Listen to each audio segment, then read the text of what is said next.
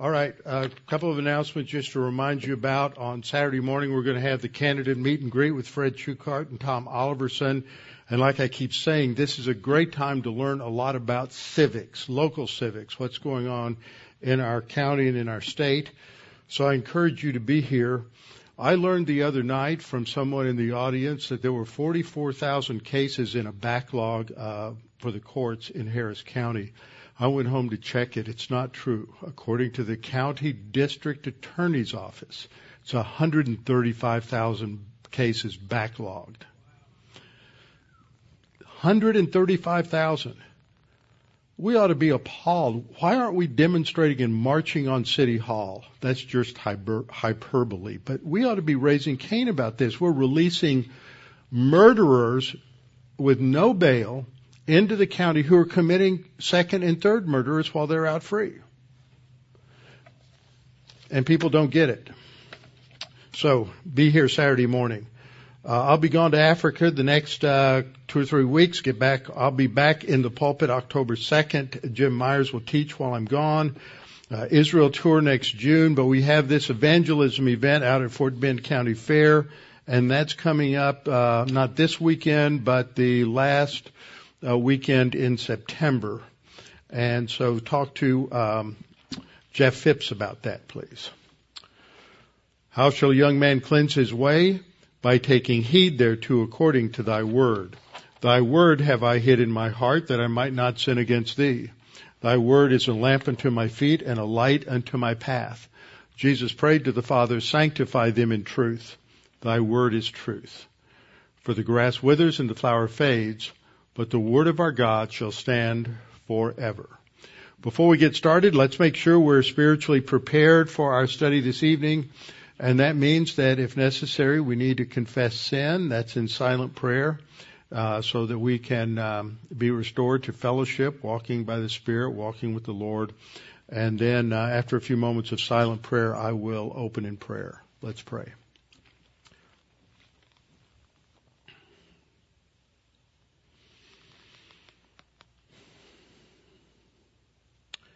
Our Father, we're thankful we have you to come to. We're thankful that we live in a nation that is free, a nation that gives us the freedom to vote. We know that man is not the solution, you're the only solution, but nevertheless part of the way in which you work is through those who vote. That is an intermediate cause. And Father, we pray that there will be those who understand the truth who will get out and vote, and those that do not will not.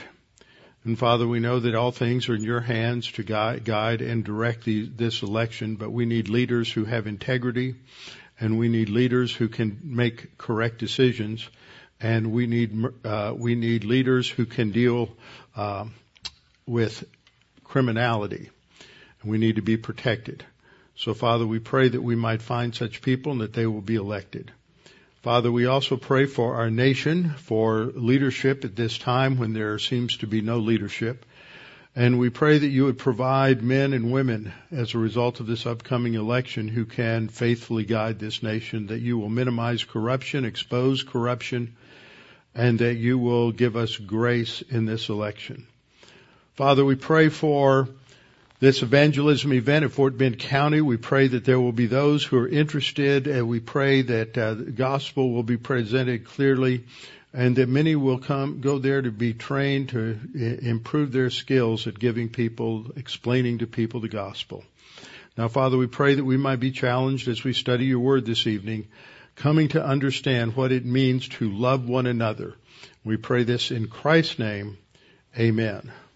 All right, uh, we are in Philippians, so we are not studying the passage per se, other than in terms of our introduction this evening, but we're looking at the topic of love that comes out of our passage in Philippians chapter 1, uh, verse 9.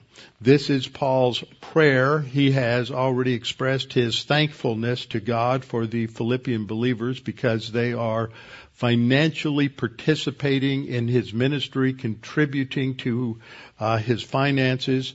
And so, excuse me a minute, we have a tech issue.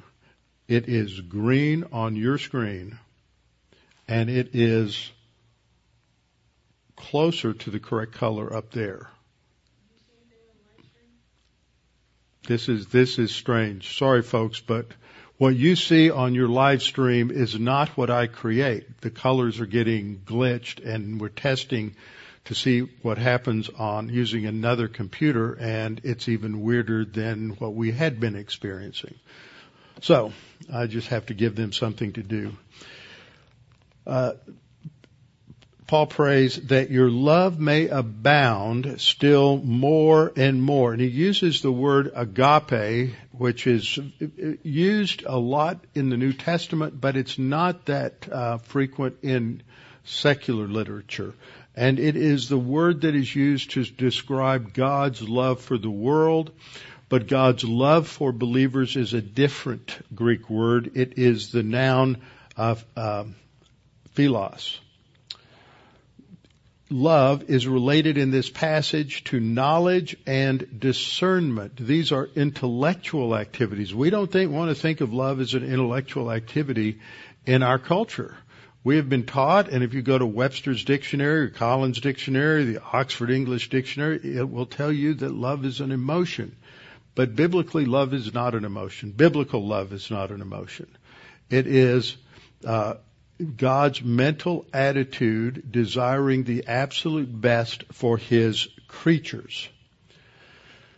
Now the purpose of our love abounding with knowledge and discernment is so that we can approve the things that are excellent and not be uh, come under uh, the effects of our own sin nature so that we we can be without blame till the day of Christ. Now I didn't cover this specifically last time when we went through it, but it then says being filled. Actually, it's a perfect participle, which means the action of this verb uh, precedes uh, the verb that that comes before, and the verb that becomes before it is Oh my. Okay, I can't use my pointer either. All right. Um, it, it's the verb that you may be. You may be is the main verb, and the you may be looks forward to the day of Christ. So what this is saying, at the day of Christ, you have already been filled with whatever fruits of righteousness there are going to be, because that's what happens during your life on earth. There's no second chances. That's the implication of the perfect tense here in this particular structure, is that we live our life today, we grow spiritually, we're accountable for that at the judgment seat of Christ, and what we show up with at the judgment seat of Christ are the fruits of righteousness which are the result of our spiritual growth, our spiritual life during this time on earth. So that is perfect tense there, which means it is done and completed before the judgment seat of Christ. No do-overs, no second chances, no opportunity to uh, make up for lost time. It's that's in the past. So we're uh, evaluated on that basis. Now, we have to understand what love is. As I pointed out last time, it's one of the most misunderstood concepts by most Christians and by nearly everybody else. What does the Bible teach about love, biblical love? And so we have these uh, passages. I mean, these seven points I was I, I'm in the middle of summarizing. This gives us a logical order to understand what why we study it the way we do and what the Bible is saying. Last week we looked at the first three points. Point number one is that in John 13, 34 and 35, Jesus says that love, the love we have for one another, modeled on Christ's love for us, is the ultimate indication of the fact that we are His disciples, not that we are believers. Because a person can be a believer and not a disciple. In John 6, there are many, dis- many of his disciples left him. So they were just beginning. They had gotten to maybe first grade because a disciple is a student. And then when they found out what was going to be required of them to move on to second grade, they said, no, that's too much. And so they, they left. And Jesus turned to his disciples and said, why are you guys still here? And Peter said, because you have words of eternal life. So they, they understood it. The, the, the person who's a disciple understands that understanding G, what Jesus is teaching, what the New Testament teaches, is more important than anything else in life because it has eternal consequences. So we looked at the, the basic command. We looked at the parable of the Good Samaritan, which is the illustration Jesus uses of love in Luke 10, 29 to 37. We looked at point three in John 3:16 and Romans 5:8 that the ultimate example of love is God's gift of Jesus Christ, the only begotten Son, to, to go to the cross and to die for our sins. And now tonight we'll get to the fourth point, 1 Corinthians 13, 1 through 8, which describes love. And in our passage, point number five, Philippians 1 9 tells us three things about love, which we'll look at again. And point six, Galatians 4:22 informs us that biblical love is the fruit of the spirit, which means you can't make it up. You can't make yourself do it. It's not a product of your own flesh and energy.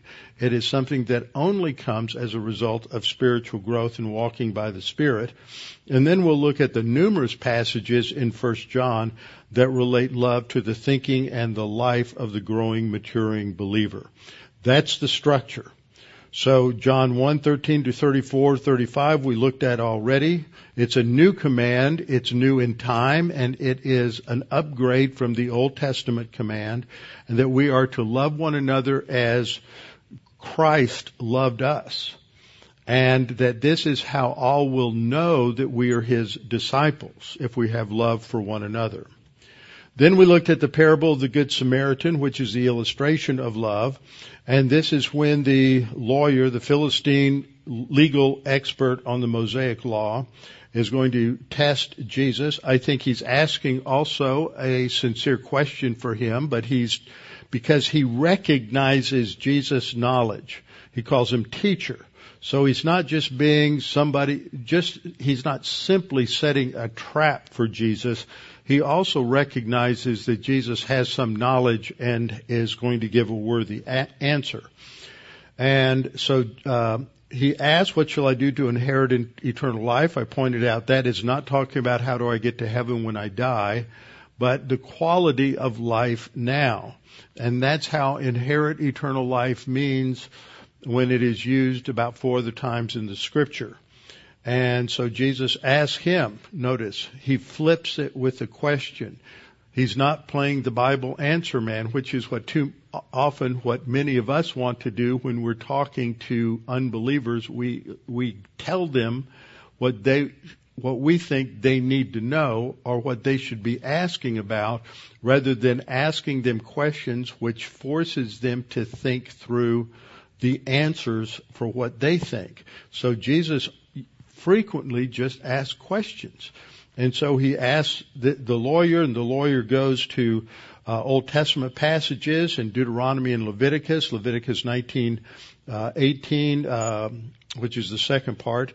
Uh, and Deuteronomy, the first part, you should love the Lord your God with all your heart, with all your soul, with all your strength, and with all your mind. Notice that you love with your mind.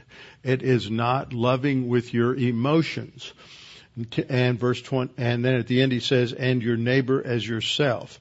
And Jesus' response is, you've answered rightly, do this and you will live. Jesus is not saying do this and you'll have eternal life because eternal life is not based on what we do. We are not saved by works. We are saved by grace through faith, not of works, lest any man should boast. So that is very important.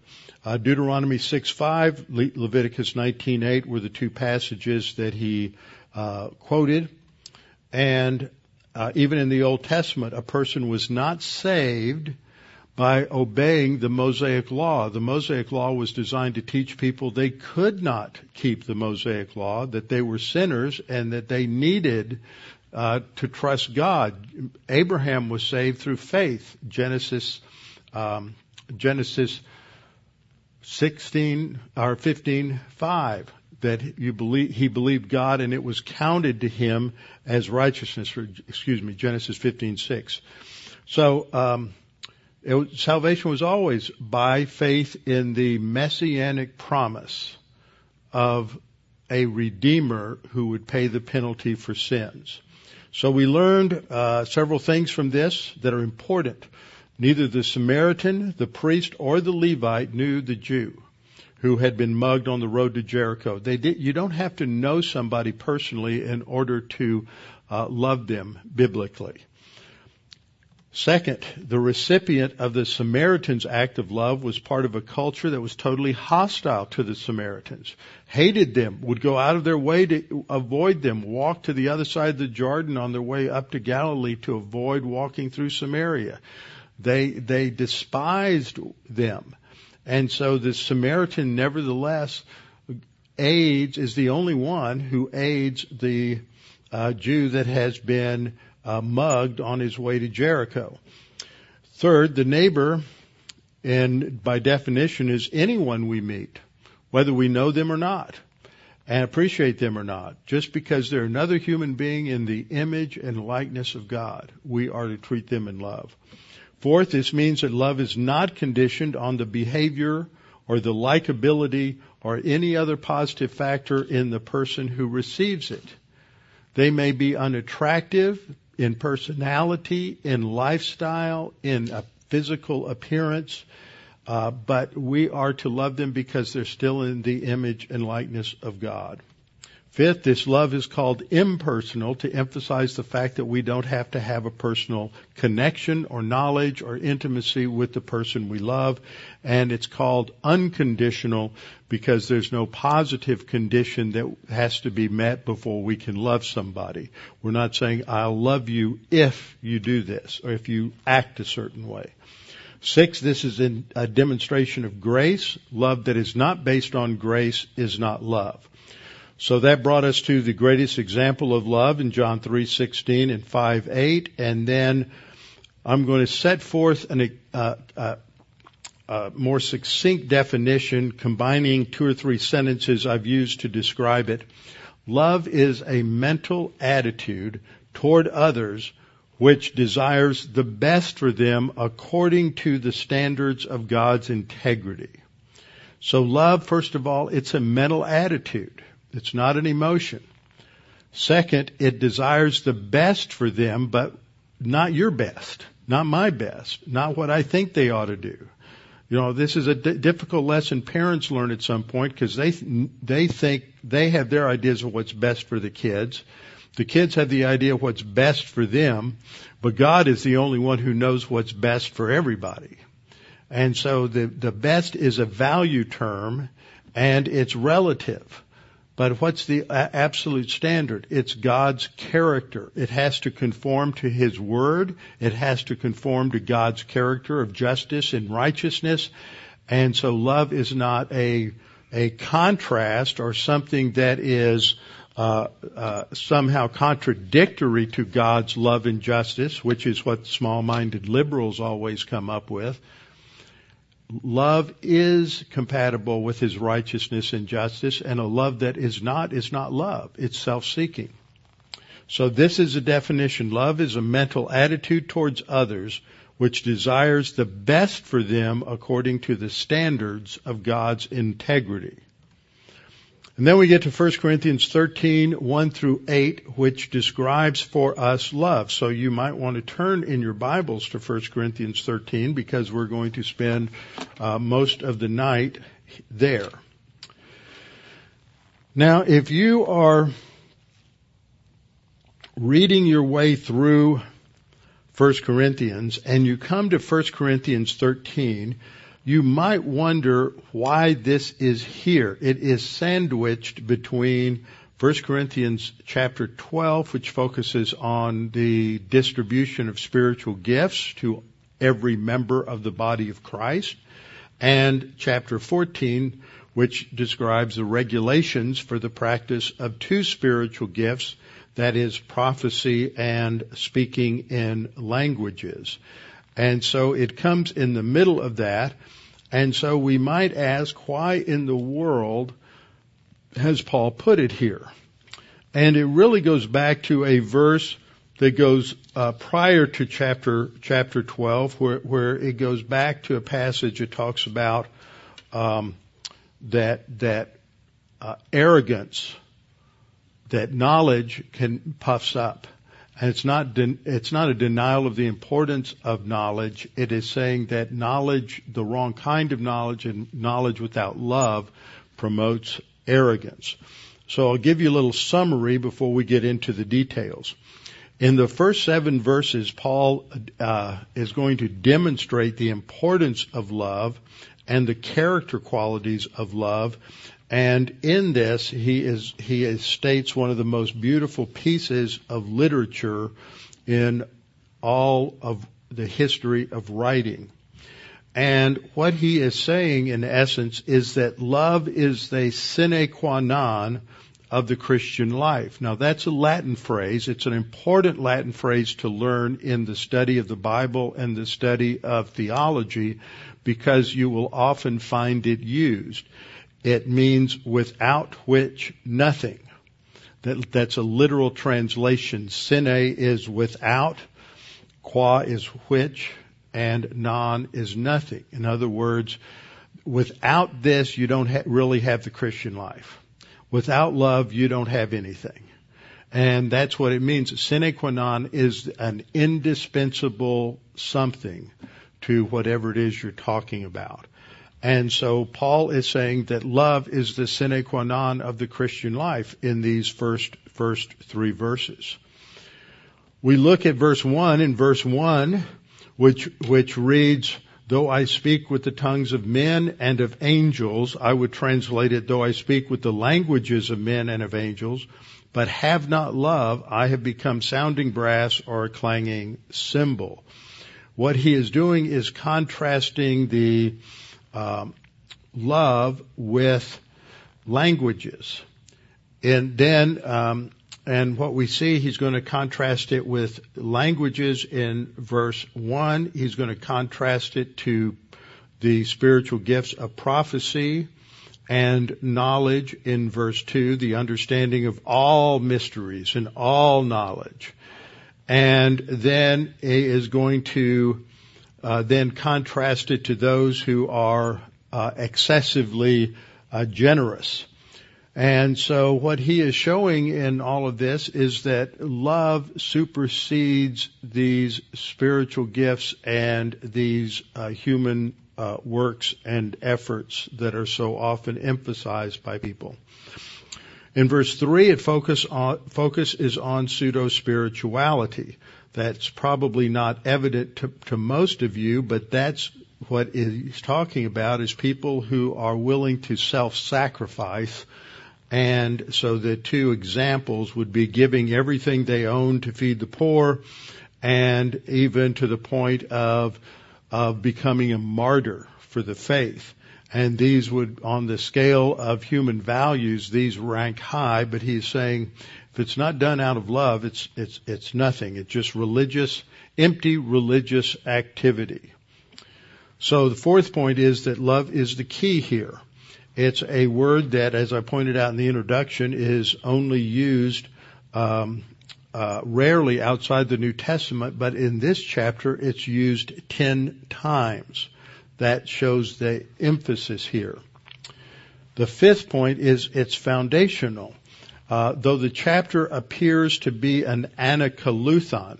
Now, what's an anacoluthon? That's a fun word to say. An anacoluthon is running down a rabbit trail. You're talking about one topic and all of a sudden you shift over to talking about uh, something else. So here, I found this neat slide out there on the internet, an anacoluthon. An example is, and then the deep rumble from the explosion began to shake the very bones of, no one had ever felt anything like it. See, that first statement, it doesn't get finished. It's interrupted and he goes in another direction. So that's what an, an anacoluthon is. It's a one example. It's a sentence whose two pieces do not fit together grammatically. And so it can also be somebody who's talking along and they come to something they say and that reminds them of something else that may be background or something else and all of a sudden they shift to that topic and then five minutes later they can't remember what they were talking about to begin with. Now I know that never happened to anybody here. That's called an anacoluthon. Now you have a name for it.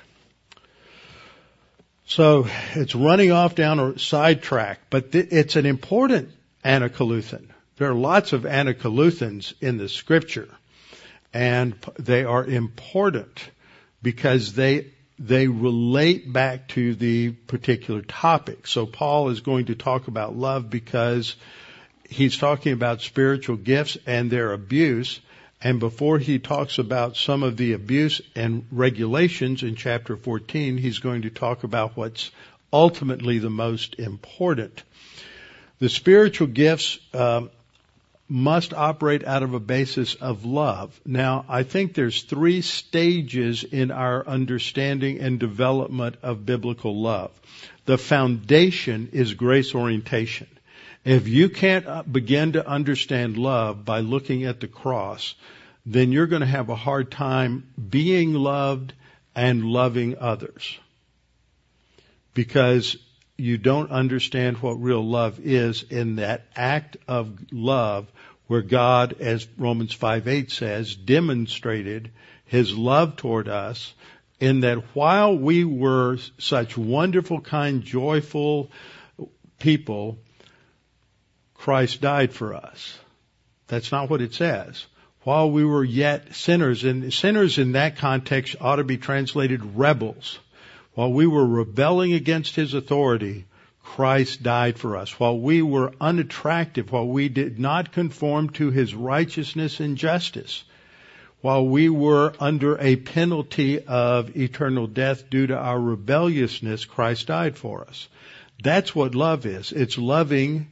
It is an act of doing what is best for the other person, even though they may be hostile, they may be rebellious, they may be unattractive, they may be obnoxious. Once we come to understand grace at the cross, then we begin to understand God's love for us and we reciprocate in our personal love for God because God is the only one we know who is truly worthy of love, both personal love and um, and the kind of love we would have for a friend. Jesus referred to his disciples as his friends, his based on the word uh, uh, philos. So, it, it, personal love for God develops as a result of our understanding of the cross. And then that leads to a greater understanding of God's love for everyone and so when we think, boy, I sure hate that person, number one, we're hating someone who has the image of God in them, and that's that's a sin. And and and number two is we're hating somebody that God loved to the degree that He sent His only begotten Son to die for them. And so we are to have that kind of love for all mankind that God has for all mankind. And we can't manufacture it on our own. Uh, we don't want to manufacture it on our own, for one thing, when it comes to some people, and otherwise, it is just a a product of our spiritual growth. The fruit of the spirit, Galatians 5:22 is love. It's the first thing mentioned. And it's one fruit. So that's just the emphasis he's making. All of those are actually character qualities of the Lord Jesus Christ. They're different facets of the one thing that is produced in the life of the believer in the fruit of the Spirit. So it is uh, necessary to walk by the Spirit, and it only is produced as we grow and mature as believers. And it isn't produced by being active in your local church. It's not produced by being active in some sort of missionary work. It's not. Uh, it's not produced by just showing up and being at church and at Bible class. It is produced as you internalize what you learn and you walk by the Spirit, you confess sin, you read your Bible. Those are all means to an end.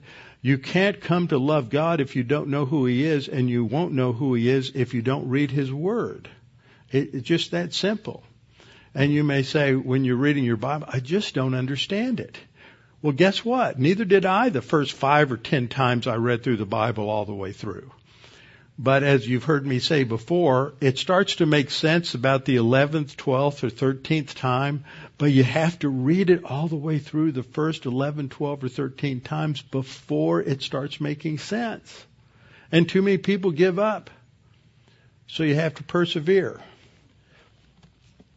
Six, the chapter fits the broader context indicated back in 8.1, which says that knowledge, gnosis, makes arrogant, but love edifies. And so we're to be loving one another. In chapters 8 through 10, um, food is sacrificed to idols, but I mean, this is an important thing. It related to uh, activities that in and of themselves are neither moral nor immoral. And everybody has to decide for themselves whether they're going to participate in something. And the issue is, is it going to make you sin, put you in a position where you ultimately won't be able to handle the temptation or the test. And so it puts you in a position of vulnerability and you have to decide sometimes, well, others can do that, but I can't. Maybe I can do it when I'm more mature and stronger as a believer, but I can't do it now. And it's not legalism, it's just a matter of, of reality and facing your own, own weaknesses. Uh, the food sacrificed to idols can also be a stumbling block to other people. Now, I always remember an article that was in, I think it was in Moody Monthly, maybe in Christianity Today back in the early 70s, and it was called Baby Brother Grow Up. And then I read a book by Gary Friesen that de- dealt with the issue of knowing the will of God, decision making in the will of God. And he made a point that I thought was, was just a blinding flash of the obvious. And that is you've got three types of people. You've got a growing, maturing believer. You've got a weak brother who, for whatever reason, some of these things just cause them to, to sin. They take advantage of it. It's a weakness. They'll use it to rationalize sin or whatever. And then you have the, the legalist, the Pharisee. And 99% of the time, the people who are condemning certain activities and saying, well, you can't do this and you can't do that, you can't drink and you can't chew and you can't go with the girls that do. You can't do those things and be a believer. Uh, that's a legalistic Pharisee. So if I'm going to sit down at a table and have a glass of wine, I might consider the fact that the person I'm with is an alcoholic and say, no, I'm not going to do that because I just don't want to do something that he may cause him to stumble because he's trying to move somewhere. Dr. Ryrie used to say you can't stumble if you're not moving. Think about that. That's a deep thought.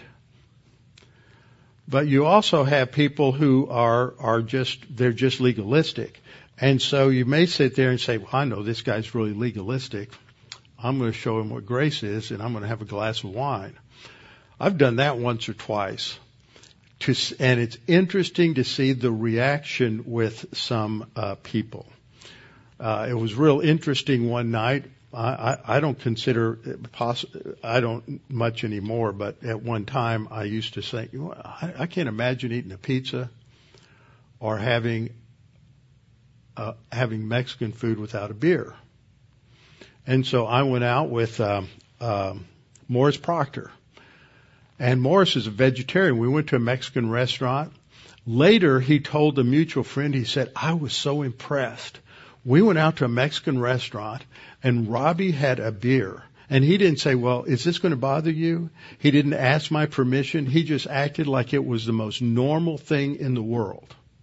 He said, that's grace that guy understands grace. I thought that was a real interesting, very nice compliment.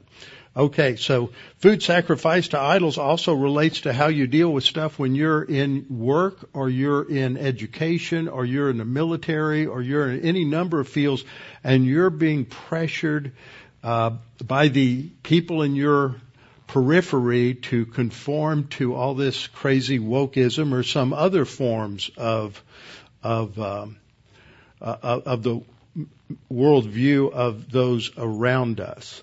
And th- those things come in all kinds of subtle ways. Um, I was in a conversation today where I felt subtle pressure to agree with somebody who was saying, well, I think God created some things, but I still believe he used evolution.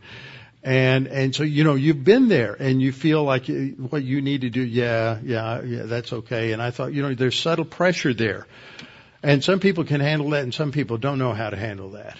And I'm not talking about subtle pressure. I'm talking about the overt pressure where you are being forced to advocate and to uh, promote policies in your employment that are based on a non-biblical worldview. And some people just, they, they can't ever figure out how to operate in a, in a situation like that, and they're weaker brethren, and they need to find some, someplace else to, to function. Others are more mature, and maybe they can figure out some ways to handle it. But it's it's none of some of these situations are are very subtle. And so you have to be very creative in your thinking and spend some time with some mature believers in the process. Seventh point is chapter 13 skewers the Corinthian believers as much as the modern self-absorbed, self-indulgent 21st century evangelical believer who's just overwhelmed by emotion and they're biblically illiterate, theologically impoverished, and morally bankrupt. And that is about 98% of people who profess Christianity in our country today because they haven't figured out how not to be conformed to the world.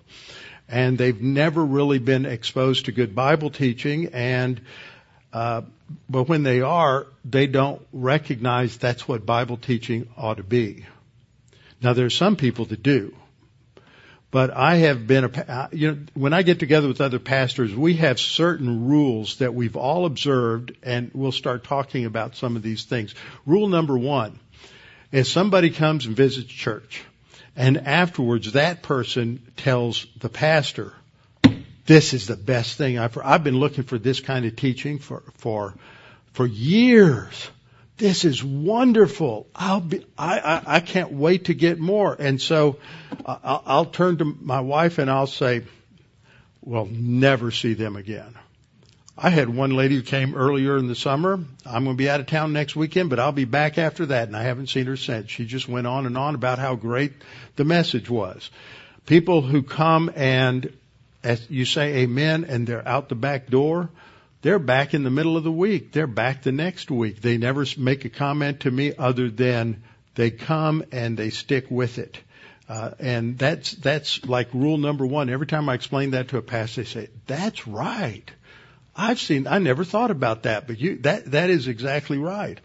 And so then then there's another one, and that is, oh, I've been I've been wanting really good Bible teaching. I'm just not getting it where I where I go. And they come and they'll uh, sit in sit in class and they'll hear good Bible teaching, and you never see them again because what they identify as good Bible teaching isn't good Bible teaching. And I've pointed that out to pastors. They say, yeah, I hear that all the time. And they come and they sit in Bible class and they listen and then they never come back because it, it, I don't know what they're looking for, but it really isn't good Bible teaching. So that's, that's a problem. And they don't under, they want they want acceptance. They, their approbation lust is where they want people to, to make over them and to talk to them. They're looking for something they're missing in their life, but it isn't Bible teaching. And they're missing that. Chapter 13 puts Christian service in proper perspective. We serve the Lord. We don't serve one another. We don't teach in Sunday school. We don't teach in prep school. We don't go to the mission field because we want acceptance and because it's a great thing to do. I was talking with somebody this this week, and I mentioned two or three things that had happened to me one morning, and um, said made a comment. So you really have a rough time. I said, well, you know, when you're a pastor, the moment you enter the pastorate, you have a big target that Satan puts on your back, and and they they thought about that and say, yeah, you're right. I wonder how many pastors realize that when they go in when they want to go in the pulpit that that's what they're doing, is they want to just get into the uh, center of the angelic revolt. So it's all about love, and that's something that we grow. That's why Paul prays, and we should pray that love abounds because it doesn't happen by chance. It doesn't happen just by sitting and passively hearing somebody teach the word. There's got to be internalization and, and application. So this is how it starts. You've got a first three verses in chapter 13 where what Paul is doing is introducing the topic by showing the indispensability of biblical love. It's the sine qua non. Now let's look at a couple of things. First of all, he's going to give three sets of examples. It all begins with an if clause. The if in Greek is a third class condition. A couple of weeks ago, I made a comment in Bible and a Sunday morning at church about participles and how you understand the relation of a participle to a main verb, which I learned in teen class Bible class when I was probably 16 years old, I also learned about the four conditional clauses that are in um, in Greek, and three of them are predominant in the New Testament. There's maybe one or two examples of the fourth one, but um, there's if the first class condition if, and it's assumed that the condition is true. It may not be, but it's assumed to be true. The second one is if and the condition is assumed to not be true. For example, uh, of the first class condition, Satan says to Jesus, if you are the son of God. He's not saying if maybe you are and maybe you're not. Satan knows he is. It's a first class condition. And then uh, the second class condition is if and you're not. It's not the uh, uh a, a true statement. And then the third is the one we're most frequently used to, and that is um, the I, maybe it is and maybe it isn't. But according to the grammar, it's a little more complicated than that. There are three basic meanings in a third class condition. First of all, it can be understood as a logical connection that if A is true, then B follows. And so this is just presenting a general condition. Um, the second one is what we have in 1 Corinthians 13, 1 to 3, and that it's presenting a hypothetical situation. It's not presenting something that's factual, it's presenting something that is hypothetical. And then it's, it's maybe not, but it's more probable. It's, it's more like what we think of as if, and maybe it's not true, but it probably is.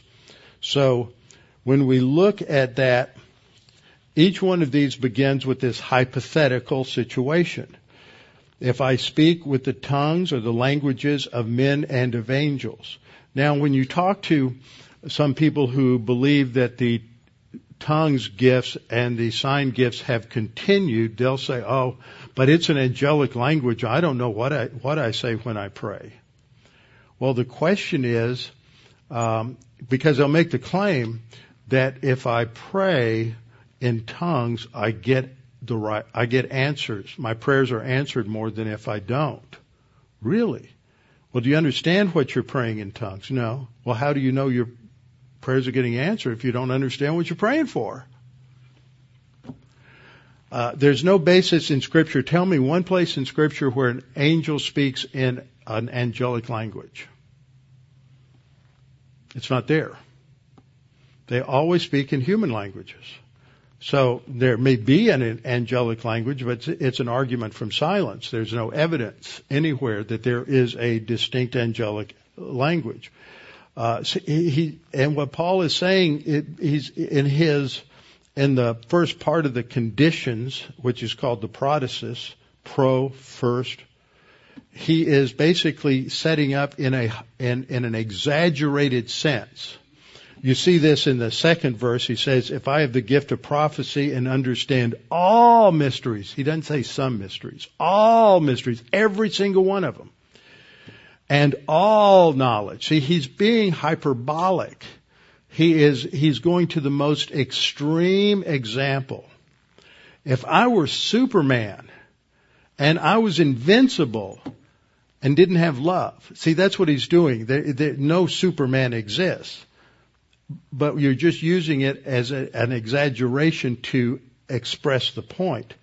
So he's saying if in the, in the second, he's using two other sign gifts, prophecy and uh, knowledge, and understanding all mysteries. And he says, if I had all understood all mysteries and all knowledge, and I had all faith, so that I could remove mountains, but have not love, I'm nothing.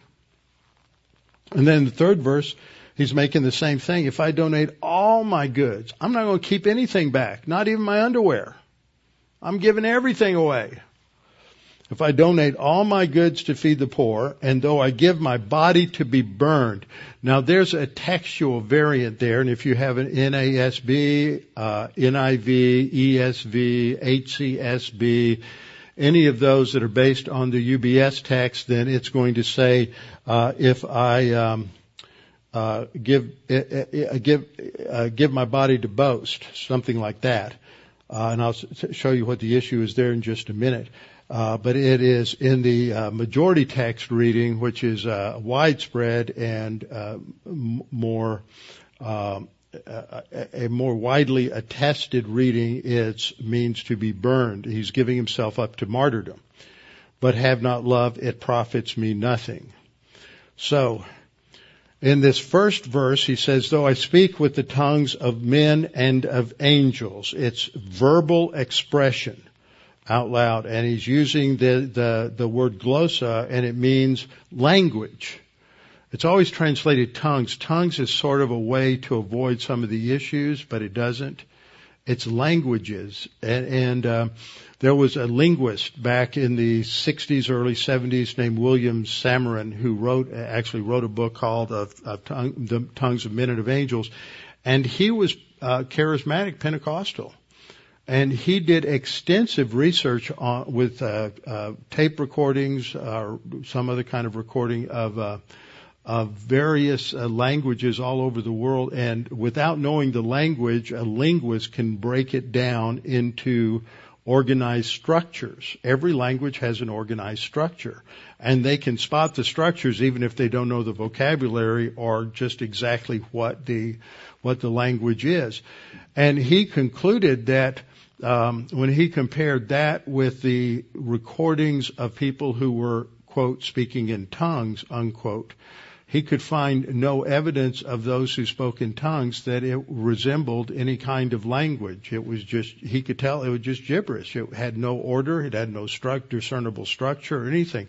People say, well, it's an angelic language. No, you can't, you know, it's always going to have structure and order because language was created by the God of order, order and structure. Um, so, um, you have this this whole idea of tongues uh, ex- was expressed a lot of times in pagan religions, especially the mystery religions. They're referred to in verse two, but one of the most uh, famous uh, places in the ancient world was a place just northeast or northwest across the isthmus from Corinth that was called Delphi. And there was a priestess there, and she had a temple, and she had a, a, room back in the back. And the thought is that there was some sort of gases that were coming up through this hole in the ground, and she would sniff the gases, sort of like eating mushrooms, and she would have hallucinations and other things. And she spoke in ecstatic utterances. And so the Corinthians were confusing those kinds of ecstatic utterances with the biblical gift of tongues. And in fact, um, but and she made these prophecies. And so uh, the legend of Croesus is that he was the wealthiest king uh, in the uh, ancient world. He was the king of Lydia, which was over across on in in ancient, what is now modern Turkey, and and he um, uh, was trying to decide whether he should go to war against the Persians. And so he sent a messenger to the oracle at Delphi and he got a response. And this is usually what you get from people you think can tell fortunes and whatever. They give you an ambiguous response and you can read into it whatever you think. And the oracle replied by saying that if Croesus made war on the Persians, he would destroy a mighty empire. And he took that to mean that he would defeat the Persians, but the mighty empire he destroyed was his own. Thomas Hobbes, who was an, uh, Enlightenment philosopher, a rationalist, said, and for incoherent speech it was amongst the Gentiles taken for one sort of prophecies, referring to the Oracle of Delphi, that this incoherent speech was a kind of prophecy because the prophets of their oracles, intoxicated with the spirit or vapor from the cave of the Pythian oracle at Delphi, she had a, a, a puthanos, spirit. Now, where does the word puthanos come from? What other word comes from puthanos? See, the U is often transliterated as a Y, P-Y-T-H-O-N. What does that spell? What is that? It's a snake. It's a serpent. So the Pythian oracle at Delphi were for a time really mad and spake like madmen of whose loose words a sense might be made to fit any event, and such sort as all bodies are said to be made of prime material. Okay. So there you have just a couple of insights into what was going on in the ancient world.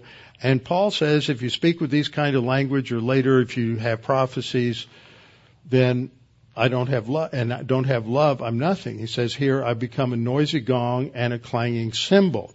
And it's not, should not be translated, I have become, but I would have become, because he's setting up a hypothetical. If I had done this, I would have become nothing.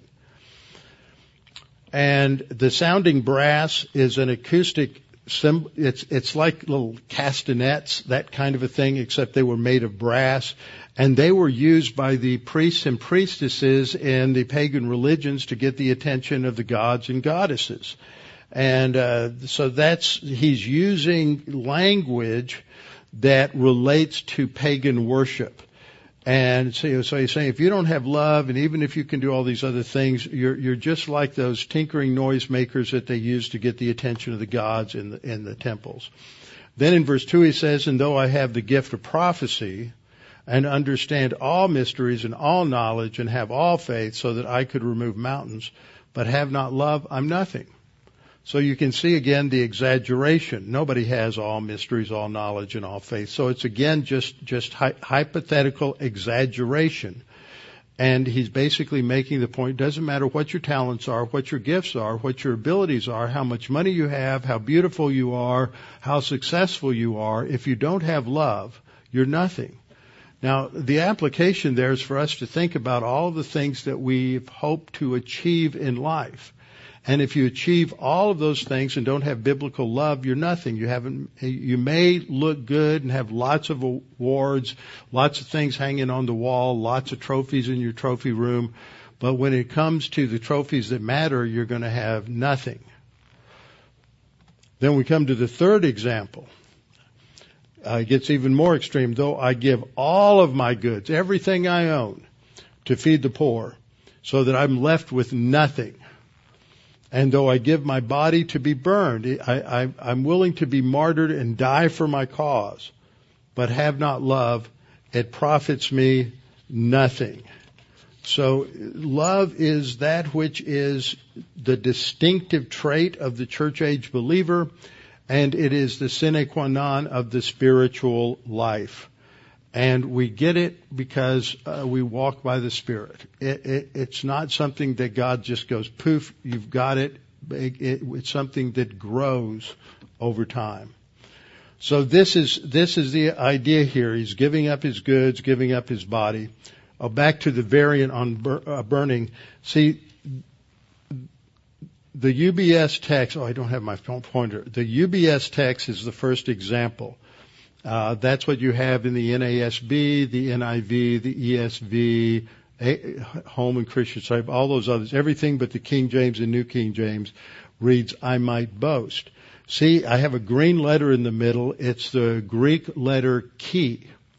but all the other letters are the same. In the second example, it's kalthesomai, which is the word that is used in the majority of manuscripts, and there's only a one letter difference. And you can see the, especially, well, with using this kind of typeface, you say, well, there doesn't seem to be a lot of similarity, but if you look at the way some of these letters were handwritten by the scribes, it'd be real easy to uh, misidentify the key for the theta. And so that would explain how, uh, how it came up. So the better, the, the, the majority of manuscripts has kalthesomai. And it, Paul just says all through here, profits me nothing. It's of no value, no significance. Now in the next few verses, we get into the characteristics. There's no definition of love. There's descriptions. Greater love hath no man than the one who gives his life for another. Uh, Jesus said, love one another as I have loved you. So love is first of all long suffering. This is a Greek word macrothumeo, which means patience, but but macro is long. You know, macro. We talk about macros when we do different things. Macro is something big. Micro is something small. So and thumeo is anger, like where we get our word like uh, thermos, something hot, thermal. Um, anger is related to that. So it's long on anger. Somebody who take has a lot of patience and doesn't get angry. They're able to be tranquil and calm when everything around them is flying off into chaos. Has the idea of enduring provocation without complaint. So the idea here is love suffers long. It doesn't seek revenge, retribution, or justification when wrong. And that's just the opposite of the Greek idea. The Greek idea was it's all about taking care of me and getting, and if somebody harms me or uh, does something to offend me, then I need to get back at them. And so I'm going to go around and whine about being offended all the time. Now that, does anybody in this, our culture whine all the time? Well, those that whine all the time about being offended all the time are at the opposite end of the spectrum from love. Love is kind. It is, it shows, and it's a, it, it's related to moral goodness. So there's an integrity to the kindness. It's not just sort of a sentimental kindness but it's, indi- it's indicating something that is a positive reaching out to help someone like the Samaritan to the Jew who was mugged on the way to the to Jericho. It's he's doing going the extra mile to help. Love does not envy. Now the first two are positive. It's long suffering and it's kind. Now the now it's defined in terms of negatives. It doesn't envy. This is the word zelao for, for zealous or jealous. Now this is a word that can have negative or positive connotation, so you have to look at the context.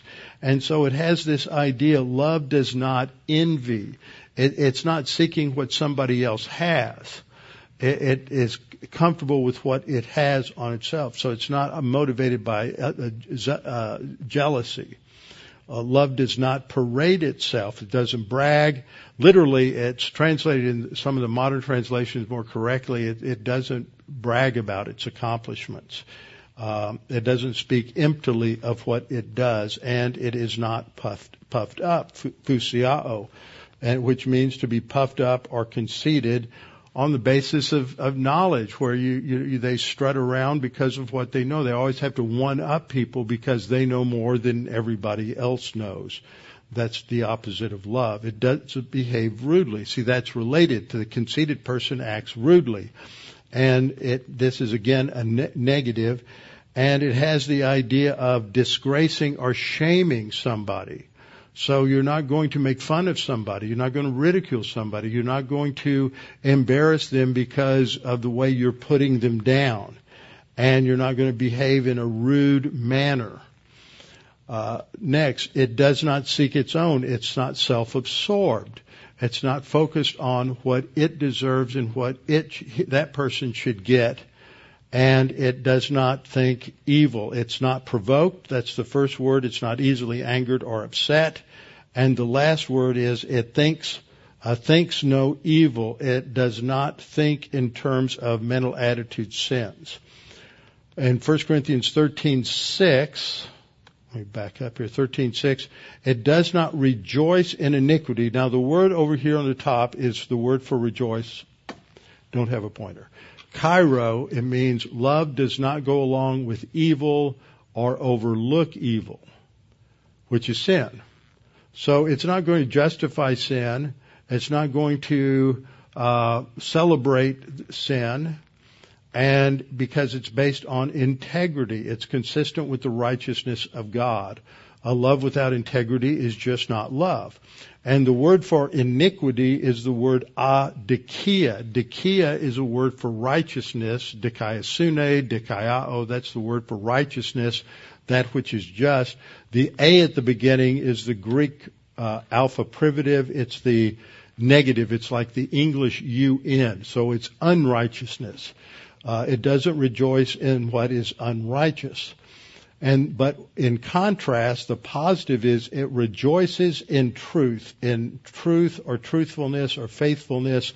In other words, it rejoices in integrity. Love has integrity. A love that does not have integrity is just self-serving.